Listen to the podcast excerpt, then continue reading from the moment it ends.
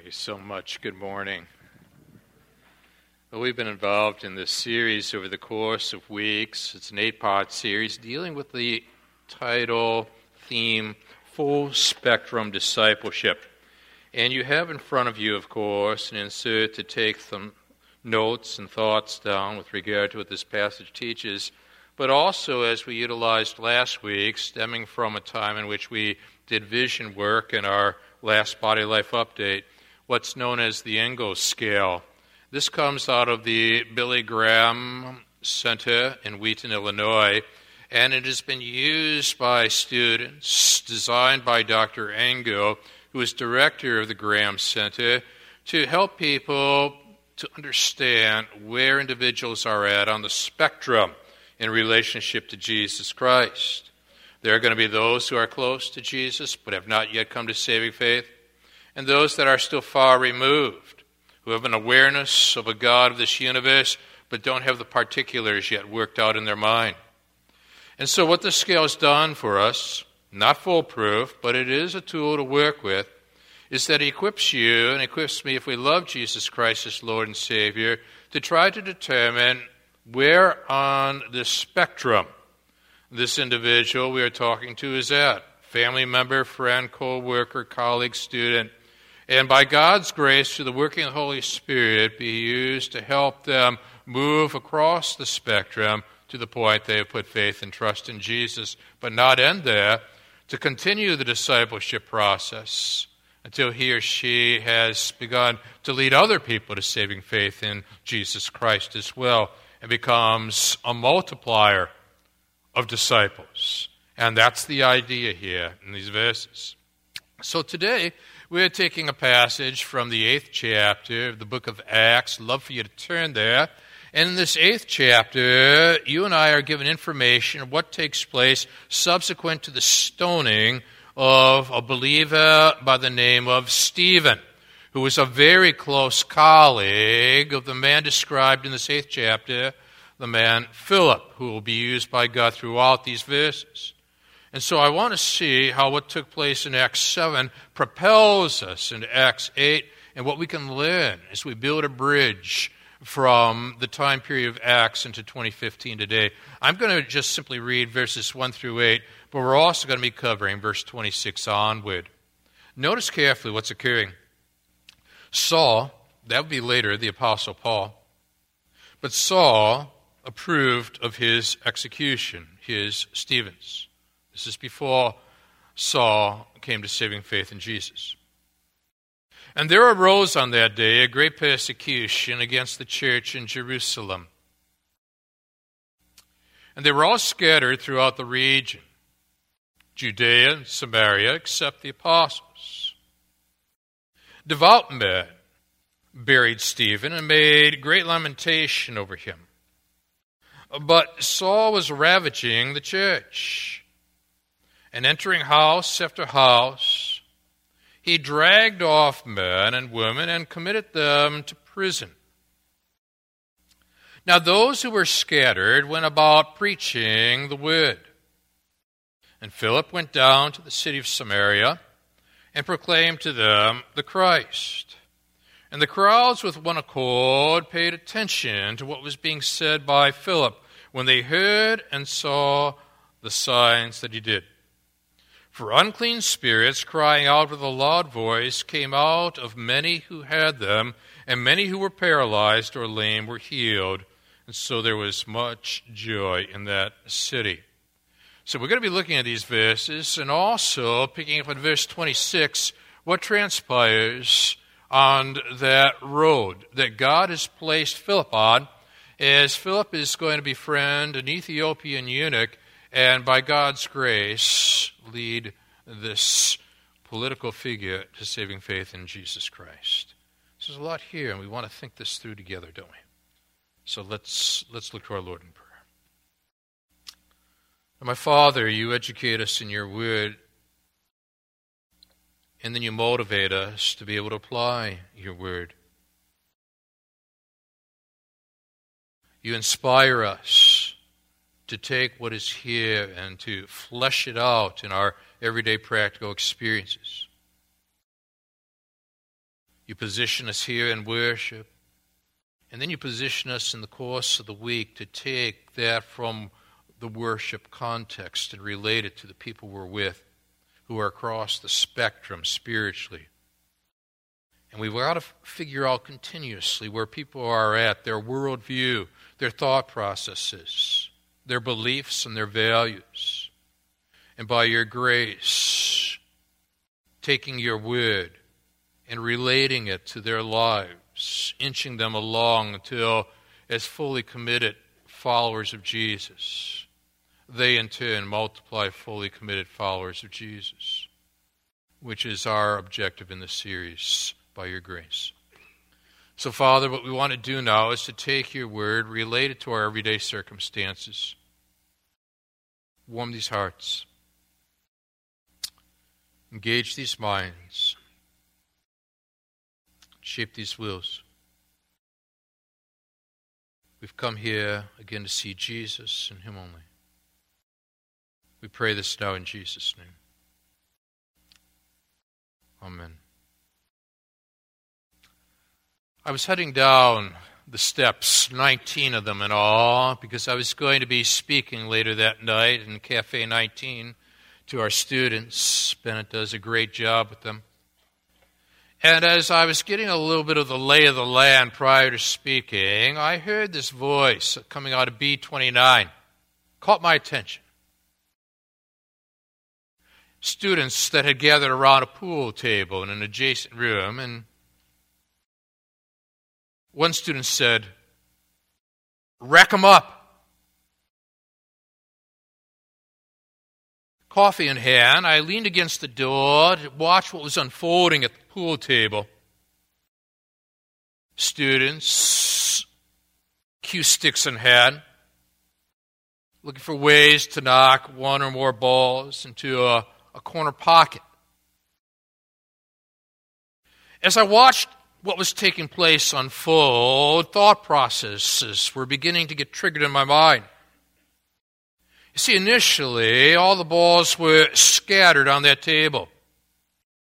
There was an individual who would be responsible to gather these balls and realign them, you see, into a tight triangular configuration at one end of the table.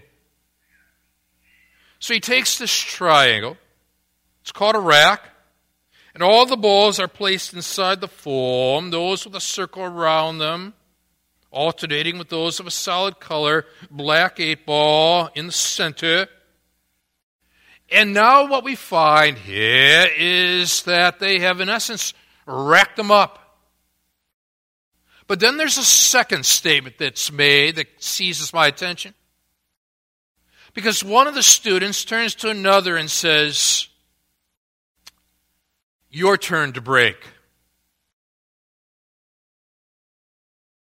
And the designated breaker approached the table and obviously smacked the white cue ball down the length of the table, crashing against the balls and scattering them in every direction.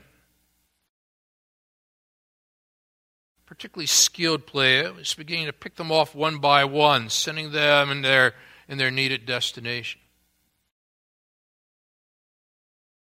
What I saw unfolding in that room, in many ways, is an illustration of what we see unfolding in Acts 8. Everything looked tidy and put together in Jerusalem. A nice configuration of apostles and a growing church. When all of a sudden, in the midst of that gathering, something, a collision of sorts, takes place, and the balls are now scattered. In Acts 8, the believers are scattered into Jerusalem and Judea and onwards. With that visual in mind, what I'd like to do with you in these minutes together is to think. Think what does it mean to be a strategic disciple maker in both what you and I might describe as the gatherings as well as the scatterings of life. Because in these four services today, we're involved in gathering.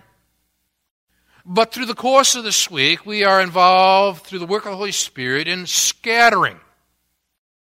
But whether in the gathered or the scattered state, the purpose remains the same to multiply disciples for Jesus Christ. So I want you to notice with me verse 1, track it down to verse 8. We're going to develop two significant opportunities out of these verses. And the first opportunity is this. The number one, when we are gathered, there are opportunities here to disciple people collectively, to take them from wherever they are at spiritually on the spectrum of spirituality, and by God's grace, through the working of the Holy Spirit coming from God's Word, move them along to the point where they become multipliers for God's glory. Now, here we find the disciples finding a sense of togetherness. They are gathered in Jerusalem. But the winds of oppression, the winds of trials and tribulations are picking up speed and velocity. And Saul has approved, we are told, of his, speaking of Stephen's execution. Stephen was one of the original disciples, described in Acts chapter 6, and closely associated with, with Philip, who will be described in this chapter. They must have been very close. There arose on that day a great persecution against the church in Jerusalem. And notice the wording they were all scattered. Now, the word scattered here comes from a Greek word that has to do with the springtime of life, where someone who's involved in the plantings is now scattering the seeds on the soils so that something is going to sprout up. God has sovereignly now allowed for this trial to take place so that there would be the seeding, this scattered seeding throughout the regions where? Jerusalem and Samaria. Everybody's involved in moving outward except the apostles. Which makes me ask myself whether or not the persecution was primarily directed towards Hellenistic Jews rather than Hebraistic Jews. Because Stephen was Hellenistic. Philip here is Hellenistic. But what I want you to notice here in these opening verses is that this full spectrum discipleship takes place in the midst of trials. Verses 1 down through verse 3. What we've got to ask ourselves now is to what degree am I you going through particular trials in our lives? Physically, job wise, relationally, family wise. In the midst of our trials, we are given greater authenticity in the eyes of others if we are standing for God, walking for God, living for God, to be able then to talk about what does it mean to be a follower of Jesus Christ. Stephen is not going to be paralyzed by the death of his close friend, colleague, Stephen. Philip is going to move forward, you see sharing the gospel. But now, as he begins to move out, he does so as one who is scattering seed. In verse 2, devout men buried Stephen. And here's what interests me in verse 2 they made great lamentation over him. I went back into some of the Sanhedrin writings of that time period, and what I noted was that the people of Israel had the right, of course, with capital punishment for burial, but not for lamentation. So the believers now, in essence, are acting in defiance against the religious authorities in that region, saying that this was unjust and that martyrdom has just taken place. In the midst of the trials, then, and they are hurting people, one of their own has just been put to death for being a follower of Jesus Christ, they are now making a statement of allegiance to Jesus. The scattering is beginning to occur. Take a look at the verse that is appearing on the screen at this point. Compare it to Acts 8, verse 1. Because in Acts 1 8, you and I were told, but you will receive power when the Holy Spirit come upon you, and you'll be my witnesses where? In Jerusalem, and in all Judea and Samaria, and to the end of the earth. And now, what we see happening is that through trials and persecution, Acts 8 1 is fulfilling Acts 1 8. Acts 8 1 is fulfilling Acts 1 8. And now it seems as though this sudden force of trials and persecutions has come upon the people, and now they are purposefully going out and doing what God has called them to do, which means that there's purpose in trials. And in the midst of the trials you are experiencing right now in your own personal life, I want you to ask yourself who, in the full spectrum of humanity and spiritually, needs to see what and how I'm facing the trial, what it is that I have to say about that trial, so that they can inch to the point where they put faith and trust in Jesus.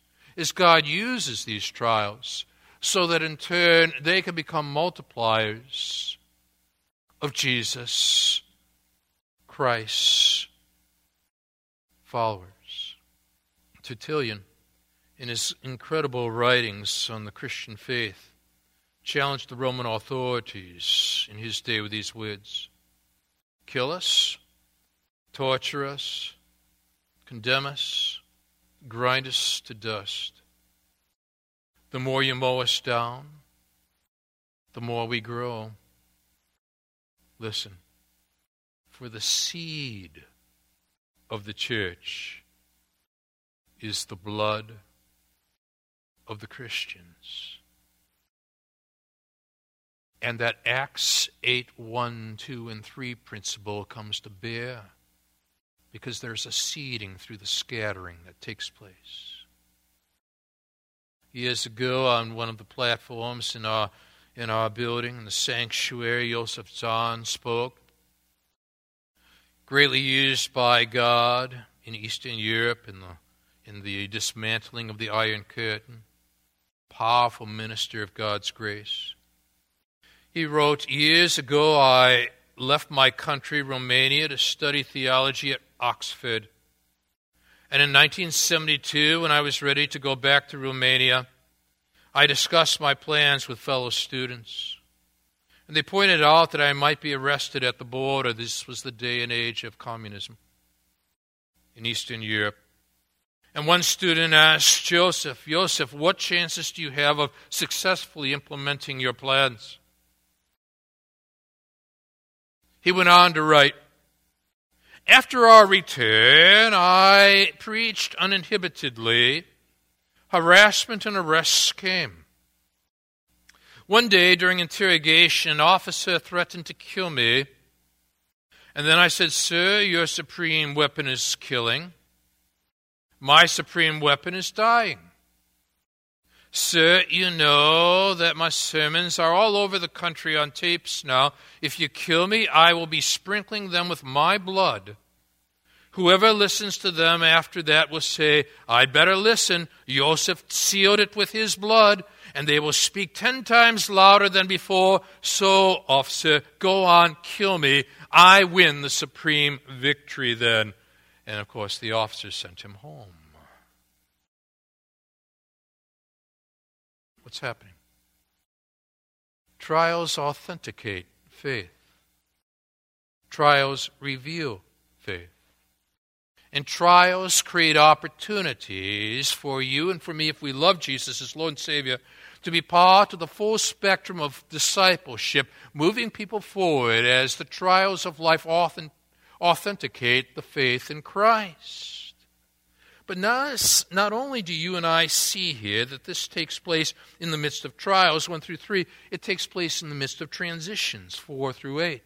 Now, if you're going through transitions, geographically, job wise, family wise, the comings and goings of people in your life. Check out 4 through 8 and notice again the word scattered. Now, those who were scattered went about preaching the word. Philip went down to the city of Samaria and proclaimed. Greek word here is to herald.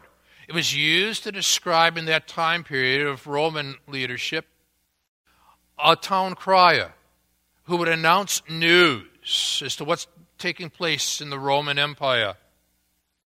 Philip is announcing what's taking place in God's empire that Jesus Christ is Savior and Lord.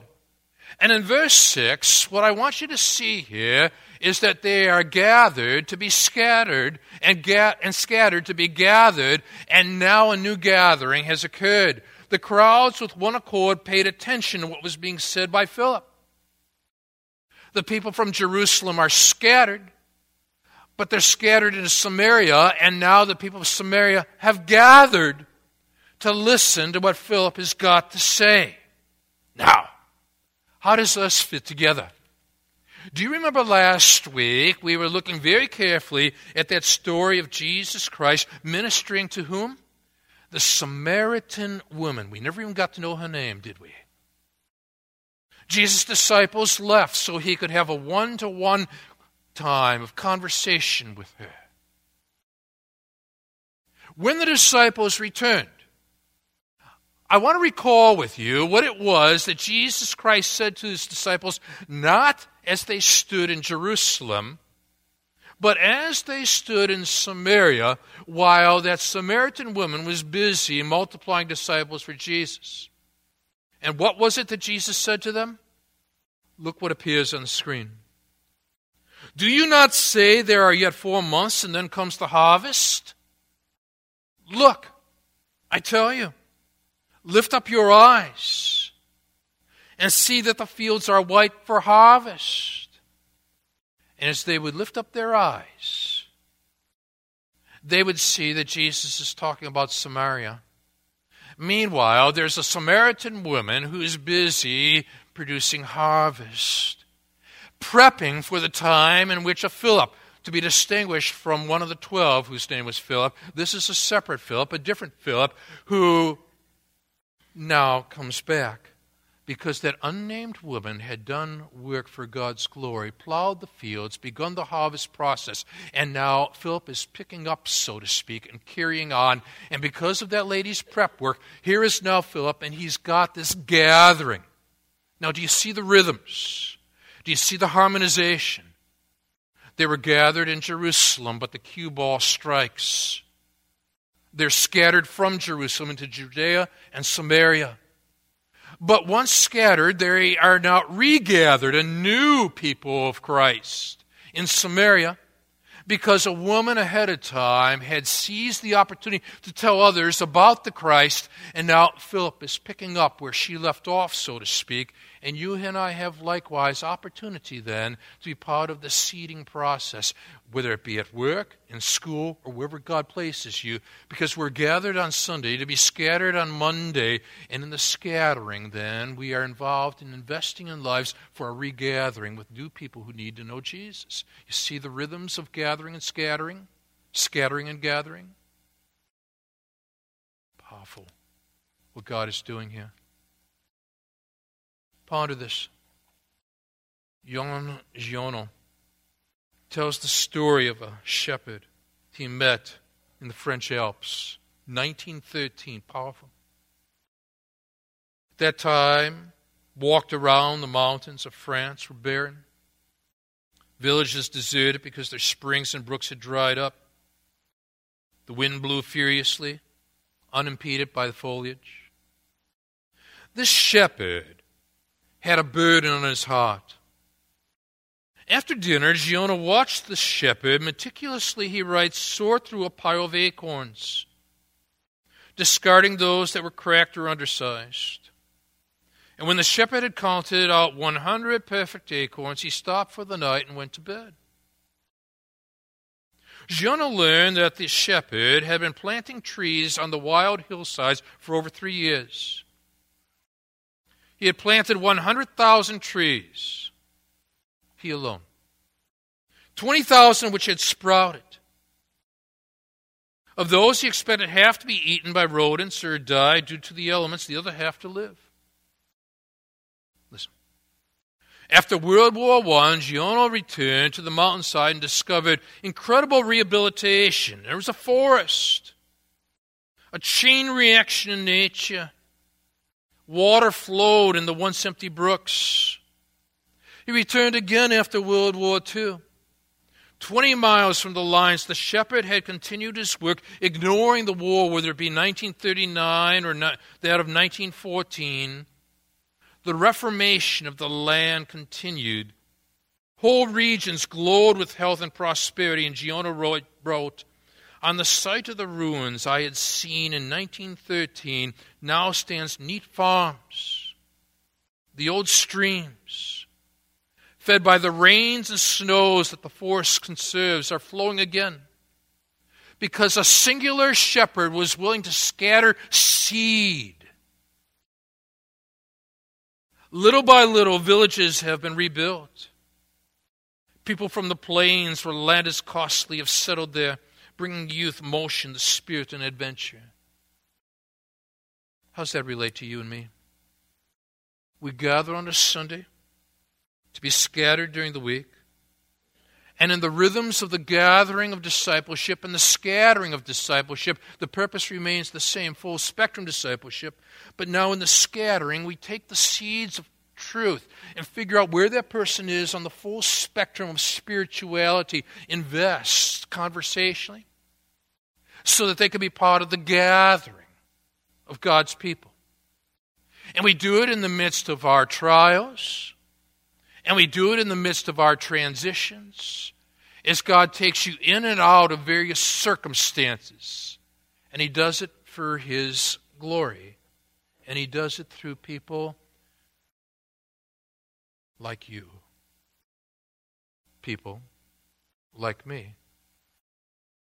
And so, even at this moment, then, by God's grace, Lord willing, here gathered Here's the opportunity before us in worship, in the adult Bible fellowships, in life groups, opportunities to disciple people collectively, but it doesn't end there.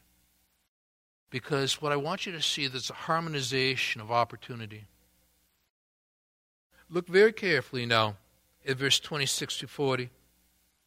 Because here is your second significant opportunity when we are scattered.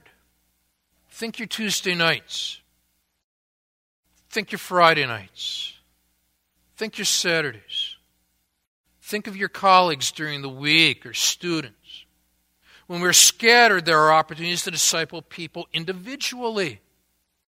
They may not come into this building on a Sunday morning to be discipled collectively, but now, as they face their own trials and transitions in life, you've got an opportunity to impact them individually. And now, Philip is going about to be whisked away from the large numbers of people to go one on one with a singular individual. And God has a way of using his people in both the gathered and the scattered context, but the purpose remains the same full spectrum discipleship large, small, individually, collectively. Purpose remains the same. The message is constant, though the methods will vary. There is where biblical wisdom for a congregation saturates the souls. An angel of the Lord in verse 26 said to Philip, Wonderful things happening in Samaria, great gathering. He says, Rise, go toward the south, to the road that goes down from Jerusalem to Gaza. Let's put the map up on the screen. Where's he headed?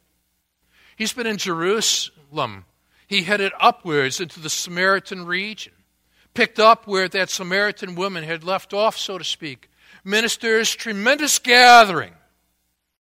But once the people have gathered, now Philip is being told to be scattered.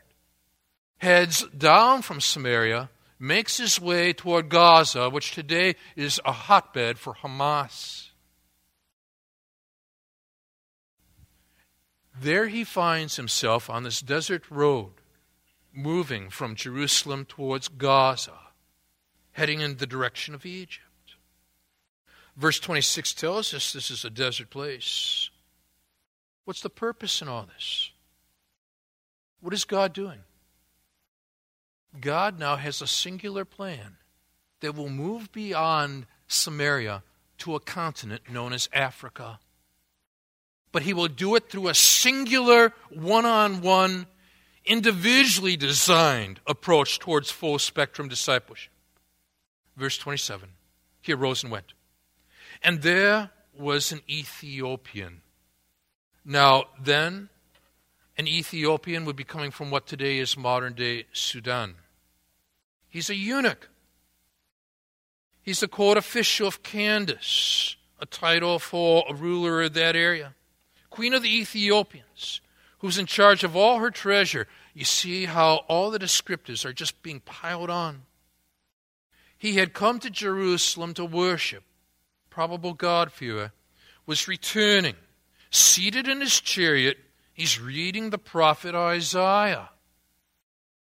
Spirit speaks into, into Philip's heart. Go. Go over and join this chariot. Now, with your Engel's scale in front of you, you got to start figuring out now where is this man at in the full spectrum of things? And how can the Philips of this world work with a man such as this? How close? How far? And so you look at this and you say, well, now, Ethiopian, eunuch, chariot. Now, the next time there's an Ethiopian eunuch in a chariot that passes your house, you've got to ask yourself some serious questions. Where do I begin? How's the Ethiopian eunuch business going? I don't know. But here's a situation now where questions are being posed. And this becomes your starting point as you move from the gathered to the scattered. Three significant bullets stand out. First, note the initial questions. They go both ways. Philip ran to him, heard him reading Isaiah. Isaiah the prophet. Philip asked him, Do you understand what you're reading? Teachers know that there needs to be a sense of reading comprehension, not mere reading that you get beyond the words mechanically and you're able to fit together the ideas mentally. Is this mere mechanical reading or is this true mental absorption? Is he feeding the soul or just trying to grasp this, the words? Do you understand what you are reading? Question the strategic one on one approach values the critical questions that we see week after week after week. Notice the response. It's a question How can I? Unless someone guides me. And I would say that whether you're in a context of gathered or in a context of scattered, there are going to be people that are looking for someone to simply guide them as they look at the Middle East and look at the global issues, or they look at their own family and they wrestle with the personal issues, and they are looking somehow, some way for a sense of the directional. How can I understand all this unless someone guides me? Which is why we gather on a Sunday to be scattered for the Mondays so that we are equipped then to guide. Invitation. He invited Philip to come up, sit with him. Now, isn't this God's sovereign working? The scripture he was reading was this Like a sheep, he was led to the slaughter. Like a lamb before its shearer is silent, so he opens not his mouth. That's Isaiah chapter 53, verse 7. It prophetically, eight centuries before Jesus Christ, describes the trials and the sufferings of Jesus. Eight centuries prior. Verse 8. In his humiliation, justice was denied him. Who can describe his generation? For his life is taken from the earth. That describes the death of Jesus Christ. In two verses, all that is being developed here has just taken place in the sufferings, the trials, the death of Jesus Christ as Jerusalem was abuzz, but now Judea is abuzz, and now Samaria is abuzz. And here we find that the one who had been part of the gathered is now part of the scattered, and he has the opportunity to go one on one talking with somebody. Are you prepared then to be a guide one on one to those who are asking, How can I understand? Unless someone guides me. Here's what I love next. Verse 34. The eunuch said to Philip, he's still got questions, as do people throughout the ages and in your circles. About whom I ask you, does the prophet say this? About himself or someone else? What's going on? We move from the initial questions in full spectrum discipleship to what I will call the continual progression in full spectrum discipleship. This man's got questions. The discipler also poses questions. But there is a movement towards Jesus that is taking place here as people are wrestling with can somebody please guide me through the morass of confusion globally and also personally? Isaiah 53. There's an Isaiah 53 campaign that has taken place in New York City overseen by Chosen People Ministries, Dr. Mitch Glaser, in particular, a friend of Dr. Walter Kaiser what we find is that all over the buses of Brooklyn, but New York City, there have been these Isaiah 53 posters. And it's got the entire population buzzing in Jewish circles. What does that mean? It's meant to produce questions. And now Philip's about to deliver answers. And so should you and I, starting with wherever that person is at on the spectrum.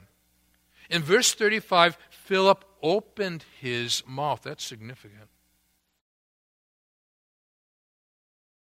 Beginning with this scripture, knowing where to begin, he creates forward movement.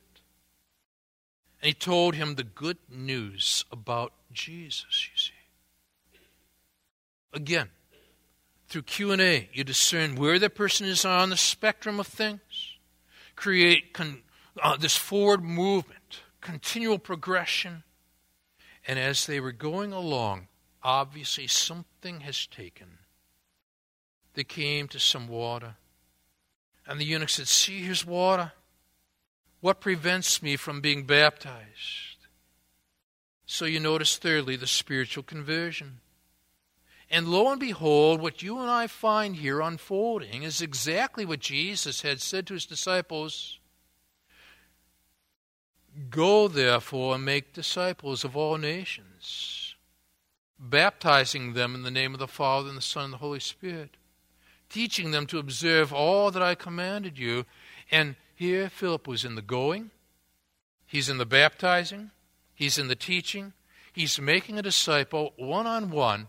And while that large gathering in Samaria would have looked very significant, and to the naked eye, that one on one discussion taking place on the Gaza Road leading towards the border between Israel and Egypt could have looked insignificant. The reality is that this is an Ethiopian eunuch who will now take this word back to the continent of Africa and he will seed and is strategically placed to make a difference for God's glory. Have you considered how the one on ones are not accidents in the course of your week, they are appointments in the midst of your week to be able to make a difference in ways that you nor I could ever imagine. Whether it be sitting down for a meal, bumping into somebody in a hallway, stopping at the gas station as gas is uh, as you're filling a gas tank, whatever it is, walking your dog, the one on ones do you see how the gatherings produce the scatterings and the scatterings produce the gatherings? But what they have in common is full spectrum discipleship, no matter what trials you're going through, no matter what transitions you're experiencing. And now, what happens? When they came up out of the water, the Spirit of the Lord carried Philip away. Eunuch saw him no more, but we're told went on his way rejoicing the very same word which was used to encapsulate what took place in Samaria. So I'm standing at that door and I'm processing it all. Rack them up, he says. And now the balls are put together in formation, a gathering. But that's not the purpose for those balls. The gathering is meant for the purpose of a scattering. And then there's this force, this centrifugal force, this movement as such that the balls are scattered, but a purposeful scattering until there will be a time in which those balls will be regathered. And so it is for you, and so it is for me. And now we pull together the gathering and the scattering, and we see the harmony of the rhythms of our lives and why God has given you a specific purpose in this world and why he didn't just simply take you to heaven once you came to know Jesus as Lord and Savior. He left you here to make disciples in both gathered and scattered situations for his glory. Let's stand together.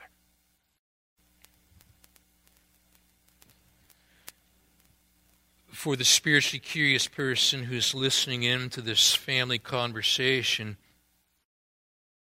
and says, I'm, I'm not quite there. I've got questions. I pray that you'll speak to that heart and show them that by the shed blood of Jesus Christ, when we put faith and trust in Christ alone, our sins are forgiven, our salvation is secure. Jesus is Lord. Speak to that heart. And for all those that have crossed that threshold and are trying to move forward in purposeful living, show them purposeful living as believers means purposeful discipling. Spotting wherever people are at on the full spectrum of things.